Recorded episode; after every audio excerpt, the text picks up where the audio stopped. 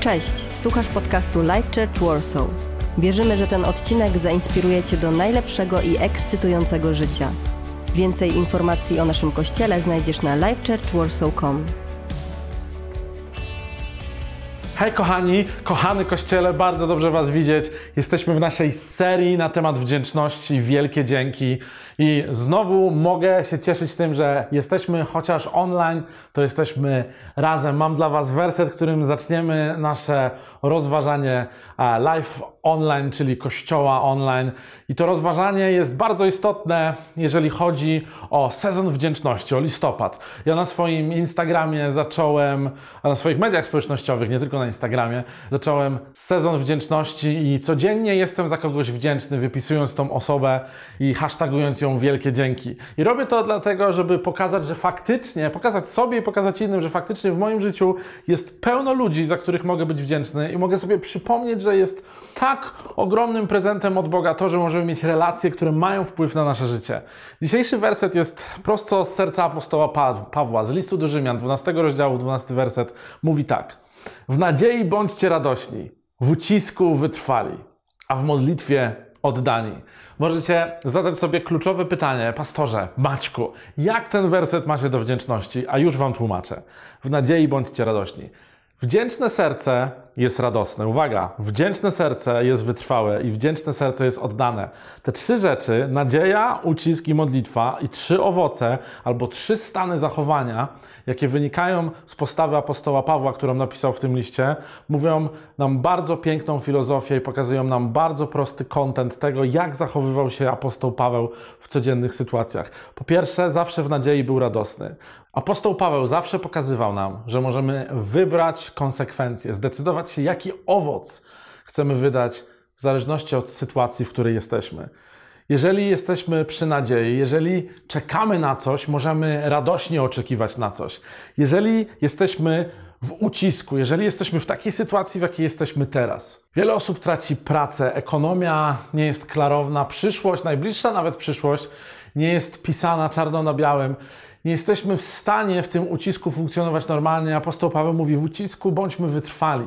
Bądźmy wytrwali w tym, do czego jesteśmy powołani. Bądźmy wytrwali w naszych relacjach. Bądźmy wytrwali przede wszystkim w głównej relacji z Bogiem, w tym, co nam obiecał. Bądźmy wytrwali w naszych postanowieniach. Bądźmy wytrwali w naszym charakterze. Bądźmy wytrwali w naszym dziękczynieniu. Bądźmy wytrwali w stosunku do innych ludzi i nie zmieniajmy poziomu na podstawie emocji, tego jak podchodzimy do ludzi albo jak my się czujemy. A ostatnia rzecz, w modlitwie bądźcie oddani. Oddanie, wytrwałość i radość. Te trzy rzeczy muszą być owocem jednej bardzo ważnej, jednego bardzo ważnego elementu charakteru wdzięczności. Bycie wdzięcznym Bogu za to, kim możemy być i kim dzięki niemu możemy się stać, powoduje w nas produkcję wielu bardzo ważnych rzeczy, o których Wam teraz powiedziałem. Ale myślę sobie, że bycie radosnym w nadziei, bycie wytrwałym w ucisku to są kluczowe elementy tego, co się teraz dzieje. Dlatego, że kiedy masz nadzieję na zmianę, ale nie jesteś wytrwały w tej nadziei, to tak naprawdę jesteśmy jak łódka kierowana wiatrem okoliczności. Nie jesteśmy ani dobrym przykładem dla ludzi wokół, ani dobrym przykładem dla siebie. Co by się stało, gdybym powiedział Wam teraz, wiecie co, jest mi super ciężko, a czasami bywa, nie chce mi się już robić nabożeństw online, nie chcę, żeby zespół nagrywał, nie chcę się modlić za ludzi, nie chcę już w ogóle myśleć o tym, Kościół nie ma sensu, nie możemy spotykać się fizycznie, ludzie tracą pracę, mają doła. A co gdybym poddał się w tym wszystkim? Gdybym stwierdził, że nie chcę już być wytrwały w radości i nie chcę tak naprawdę walczyć z uciskiem wokół mnie i stwierdziłbym, że się poddaję nie wydałbym owocu i nie byłbym w miejscu, które jest tak naprawdę zdrowe i wdzięczne. Wiem, przez co przechodzisz. Dosłownie nie wiem, ale zdaję sobie sprawę ze spektrum i palety emocji, które są dzisiaj w tobie. Może zastanawiasz się nad swoimi studiami, nad pracą, zastanawiasz się nad swoimi relacjami. Być może izolacja sprawia, że Twoje serce i umysł są w bardzo niezdrowym miejscu. A może jesteś z innymi ludźmi i cieszysz się z tego momentu, ale wiesz, że są ludzie, którym jest o wiele trudniej. Jakkolwiek by nie było, zdaję sobie sprawę z ludzkiego czynnika braku wytrwałości, a brak wytrwałości przychodzi z braku wdzięczności. Mogę podsumować jedną rzecz. Brak wdzięczności pojawia się wtedy, kiedy tak naprawdę tracimy z pola widzenia wzorzec naszej wdzięczności. Jezus Chrystus zawsze był wdzięczny. Był Bogiem, który stał się człowiekiem i który nauczył nas operować we wdzięczności, chodząc na ziemi. Niezależnie od trudów i od sytuacji, zawsze pokazywał wdzięczność Bogu Ojcu za to, co ma. Zawsze pokazywał tą wdzięczność i zamieniał tą wdzięczność na praktykę, pamiętając o innych ludziach. Przynosząc pokój tam, gdzie był niepokój. Trwając w ucisku tam, gdzie ucisk zabierał energię i burzył fundamenty życia. Był tym, który dzięki wdzięczności był w stanie naprawiać dziury w fundamencie życia. Czy mogę zachęcić Was dzisiaj, Kościele, do czegoś bardzo prostego? Ja zacząłem swój challenge, wielkie dzięki, hashtag wielkie dzięki i wymieniam codziennie jedną osobę, za którą jestem wdzięczny. Chciałbym, żebyście zrobili coś przez kilka najbliższych dni. Przez najbliższe trzy dni, dosłownie trzy dni, chciałbym, żebyście wzięli ten hashtag Wielkie Dzięki i zrobili akcję, naszą kościelną akcję, w której naprawdę wypiszecie codziennie trzy rzeczy, za które jesteście wdzięczni za pojedynczą osobę. Codziennie za inną. To nie jest trudna sprawa, ale naprawdę przyprowadzi Twoje serce do miejsca wdzięczności. Naprawdę przyprowadzi Twoje miejsce do fundamentu pokoju, na którym możesz stanąć i pomyśleć sobie, Boże, już tyle przeszedłem, ale są ludzie, za których mogę być, być wdzięczny. Są rzeczy, za które mogę być wdzięczny.